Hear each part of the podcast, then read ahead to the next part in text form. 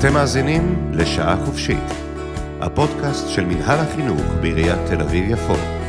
כאן נדבר על מערכת החינוך העירונית, רישום, שיבוצים, פתיחת שנה ועוד.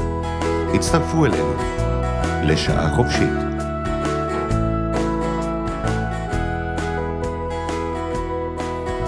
שלום, ברוכות וברוכים הבאים לפודקאסט שעה חופשית, חינוך בתל אביב-יפו. אני דניאל ממינהל החינוך בתל אביב-יפו, ואיתי נמצאת רותי אנזל, מנהלת האגף לחינוך על יסודי בעיריית תל אביב-יפו. אז קודם כל, רותי, תודה רבה שבאת.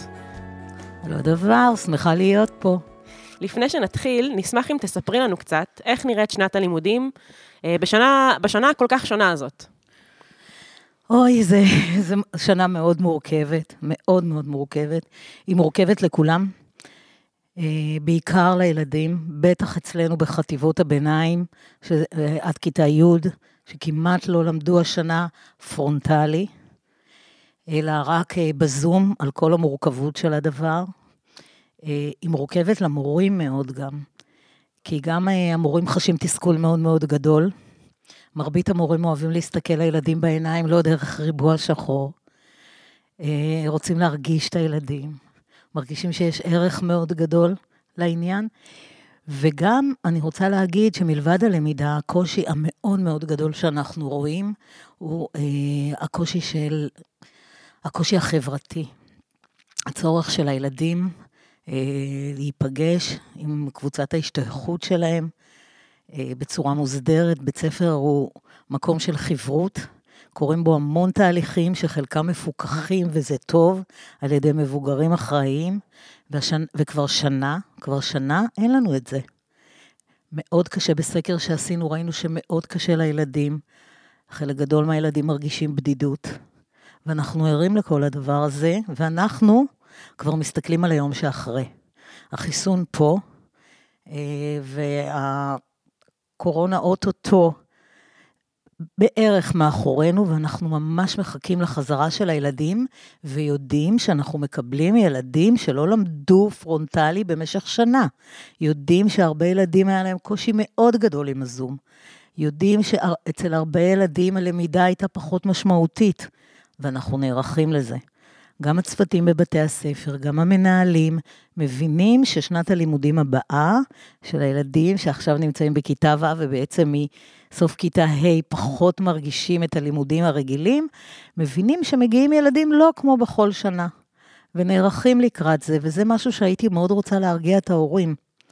להגיד להם אה, שהמנהלים מבינים את זה, והמורים מבינים את זה. ואם פעם בעולם הישן היו מתחילים את השנה עם מבחנים, ועם לראות איפה הרמה של כל ילד, זה ברור שזה לא יקרה בשנה הבאה. זה ברור שקודם כל צריך לדאוג ל-well-being של הילדים והילדות, לדאוג לרווחה הנפשית שלהם, לדאוג לזה שהם יגיעו לבית הספר, וקודם כל, כי זה הדבר הכי חשוב, ואחר כך לאט לאט להכניס אותם לתוך איזשהו מסלול, שאנחנו גם מקווים שהוא יהיה אחר, והוא יהיה שונה, ושנדע לקחת את הדברים הטובים, כי הלמידה בקפסולות, כשהייתה למידה, הייתה מאוד משמעותית. כי ה- היכולת של מורים לראות את הילדים הייתה משמעותית ברגעים האלו. אז זה, זה המסר שאני רוצה להעביר להורים. מסר מאוד מרגיע, תודה רבה. אממ... בשנתיים האחרונות ראינו צמיחה מאוד משמעותית בכמות הילדים בחינוך העל יסודי בעיר, שלובו כמובן בפתיחה של בתי ספר תיכונים חדשים.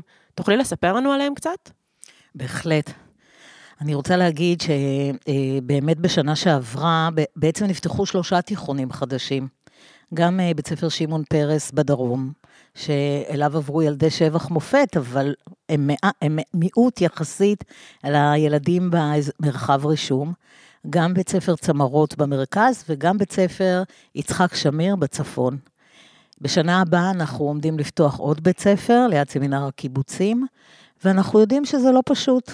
זה לא פשוט אה, לקהילה, מזיזים מרחבי חינוך, אנחנו כל שנה בשנים האחרונות מזיזים כשמונה, תשעה בתי ספר מהמרחב שהם היו רגילים אליו, זה מלווה בסערות גדולות, כי... כולנו בני אדם וממש מבינים שנורא קשה השינוי, אבל אני רוצה להגיד שהשנה בתי הספר החדשים שנפתחו, זוכים להרבה הרבה מאוד מחמאות מקהילת ההורים.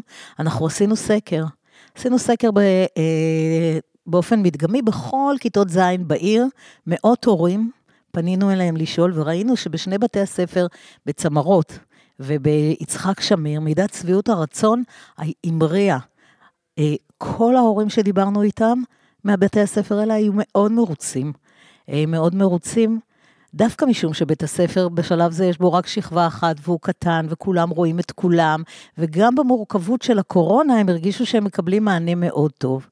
אז בתי הספר שלנו הם כולם מעולים, בכולם יש צוותים מאוד טובים, כולם מאוד מכוונים לתלמידים ולקהילה, והם משתדלים מאוד לייצר חדשנות ולשמר את הדברים הטובים שהיו גם קודם. מעולה. אז באמת התכנסנו היום לדבר על הרישום לחינוך העל יסודי, לכיתות זין, והוא מתבצע, כמו שאמרת, על בסיס מרחבי חינוך. אז מה זה בעצם מרחבי חינוך? איך עובדים השיבוצים בבתי הספר העל יסודיים? פעם בתל אביב הייתה אינטגרציה, ואז תלמידים היו מסיעים אותם ממקום למקום בעיר, ראו שזה לא טוב, וגם מחקרים ראו שהאינטגרציה לא טובה. בסופו של דבר, תמיד ילדים יש להם את הקהילה שליד הבית, ואז מה שהוחלט בתל אביב, כבר לפני הרבה שנים, שיש דבר שנקרא המרחב הבטוח שלי. המרחב הבטוח שלי זה אומר, שבית ספר על יסודי אחד, מצורפים אליו שלושה, ארבעה, בתי ספר שהם יחסית קרובים אליו. וכל התלמידים מבתי הספר האלה, מובטח להם מקום באותו בית ספר על יסודי. אז ראשית מובטח להם מקום, ושנית, זה מאפשר לבית הספר השש-שנתי לעשות עבודה בכיתה ו' ולעסוק במעבר של הילדים לעל יסודי. שזה נותן תחושה מאוד טובה, אני חושבת, למרבית הילדים, שהם באים למקום מוכר, הם מבקרים בבית הספר, נפגשים עם הצוות, זה מאפשר גם מבחינה פדגוגית לעשות מעבר טוב. ולכן זה, זה מה שקורה בתל אביב. כמובן שנפתחים בתי ספר חדשים, אז אנחנו משנים מרחבי רישום. אני רוצה להגיד שבשנים האחרונות, מספר התלמידים בעל יסודי עלה ב-שלושת אלפים תלמידים. אנחנו לא מתנדבים לפתוח בתי ספר חדשים, זה מאוד יקר לפתוח בית ספר חדש. אנחנו עושים את זה כי אין ברירה, כי אין מקום בבתי הספר הקיימים. ולכן אנחנו פותחים בתי ספר חדשים, ומשנים מרחבי רישום. ואם בכל זאת יש כאן הורים שרוצים בית ספר שלא במרחב החינוך שלהם, מה השיקולים בבקשות העברה? מה קורה במקרה שיש יותר מדי תלמידים שמבקשים לעבור? אז רגע, אני רוצה להגיד שמכיוון שאנחנו מבינים שילד שהיה בגן עם אותה קבוצת חברים, ואחר כך למד ביסודי עם אותה קבוצה, לפעמים לא רוצה להמשיך איתם, לפעמים הוא רוצה לעשות שינוי. לכן יש מה שנקרא שינוי שיבוץ. ומכיוון שאנחנו לא רוצים בבקשות האלה לשאול מה הסיבה, אז שינוי השיבוץ הוא ממוחשב. בעצם כל תלמיד בעיר יכול להגיש בקשה לשנות את מרחב החינוך שלו על בסיס מקום פנוי. אם יש מקום, בקשתו מתקבלת כי המחשב עושה את זה. אני רוצה להגיד שכל שנה כ-עשרים אחוז מהתלמידים בעיר מבקשים לשנות את השיבוץ שלהם, זה הגיוני. הגיוני לנו מבחינת ההתפתחות של הגיל, מבחינת הרצונות שמתפתחים אצל ילדים. עד לפני שנתיים, אני יכולה להגיד שכל מי שביקש שינוי שיבוץ קיבל אותו. המערכת הממוחשבת היה מקום בבתי הספר, והמערכת הממוחשבת עשתה את זה אוטומטית. מרגע שגדל מספר התלמידים, והיינו זקוקים לבתי ספר נוספים, אז הייתה בעיה בשינויי השיבוץ. וככה הגענו למצב שבו אם היה לבית ספר מסוים דרישת יתר, אם הייתה, סליחה, דרישת יתר לאחד מבתי הספר, אנחנו אה, אה, ערכנו לאותו בית ספר הגרלה בין כל המבקשים. לפני שנתיים היו שני בתי ספר בסך הכל כאלה, אחד בדרום ואחד במרכז, שהיו עשרים וחמישה מקומות ו- ו- וביקשו נאמר ארבעים וחמישה ילדים. אז עשינו הגרלה, ההגרלה מספרה את הילדים מ-אחד ועד ארבעים וחמש, עשרים וחמישה הראשונים נכנסו, אם אחר כך התפנה מקום אלה שאחריהם נכנסו. בשנה שעברה הייתה שנה מורכבת, שכבת זין הגדולה ביותר שהייתה, למרות הפתיחה של בתי ספר חדשים, נאלצנו לעשות הגרלה בשמונה בתי ספר, משום שעל יסודים מתוך עשרים ושש, יש לנו עשרים ושש בתי ספר על יסודים, נאלצנו לעשות את זה גם כי הפתיחה של שני הבתי הספר החדשים לובטה בהרבה אה, ככה תסכול של הורים שלא כל כך רצו. אני מניחה שהשנה יהיה יותר קל. אז זה השלב הראשון, אבל הוא לא היחיד, כי אנחנו מבינים שיש גם מקרה פרט. ואנחנו מבינים טוב מאוד שיכול להיות שילד הגיש בקשה לשינוי שיבוץ מסיבה מאוד מאוד הגיונית, חזקה, מגובה, ובחלק הממוחשב זה לא קרה, כי הייתה הגרלה בבית ספר. ולצורך לצורך כך יש לנו גם מועד של ערעורים. אז רגע אני אתן מבחינת תאריכים. בשבעה במרץ, זה התאריך של שינוי שיבוץ ממוחשב. יש שבוע שלם שבו המשפחות יכולות להיכנס למערכת ולבקש. אנחנו מפרסמים את זה במאי, בשניים במאי נדמה לי, ברגע שייכנסו למערכת הממוחשבת, יוכלו לראות לאן משובץ הילד. האם הוא משובץ, אם הוא ביקש בקשה של שינוי שיבוץ, הוא יראה אם הבקשתו התקבלה. היה והבקשה לא התקבלה, יש לו אפשרות להגיש ערעור. הערעור צריך להיות מנומק, מגובה במסמכים, ואז אנחנו, יש ועדה מיוחדת עם הייעוץ המשפטי, עם השירות הפסיכולוגי, שדנה בכל אחד מהמקרים. אז בעצם מה שאת אומרת פה זה שהתלמידים כבר קיבלו, ההורים יותר נכון, קיבלו כבר את ה-אס אם אסים עם השיבוצים על פי מרחבי החינוך, ובין השביעי ל-אחד עשר למרץ הם יוכלו להגיש בקשות העברה לשיבוץ במרחב חינוך אחר. אולי תוכלי גם לתת לנו קצת מידע על מסלולי לימוד ייחודיים בחינוך העל יסודי? בהחלט. יש לנו בכמה בתי ספר מסלולי לימוד ייחודיים, יש לנו מגמות על-אזוריות, אלא יש גם מגמות אזוריות, בתוך אותו אזור, שאם אתה במרחב, אתה יכול לבחור. זה, כל בית ספר יקבל, כל מי שבתוך המרחב יקבל. המגמות העל-אזוריות שלנו, ראשית, זה מגמות האומנות בעירוני א', ששם יש אומנות ומחול ומוזיקה וקולנוע ותיאטרון.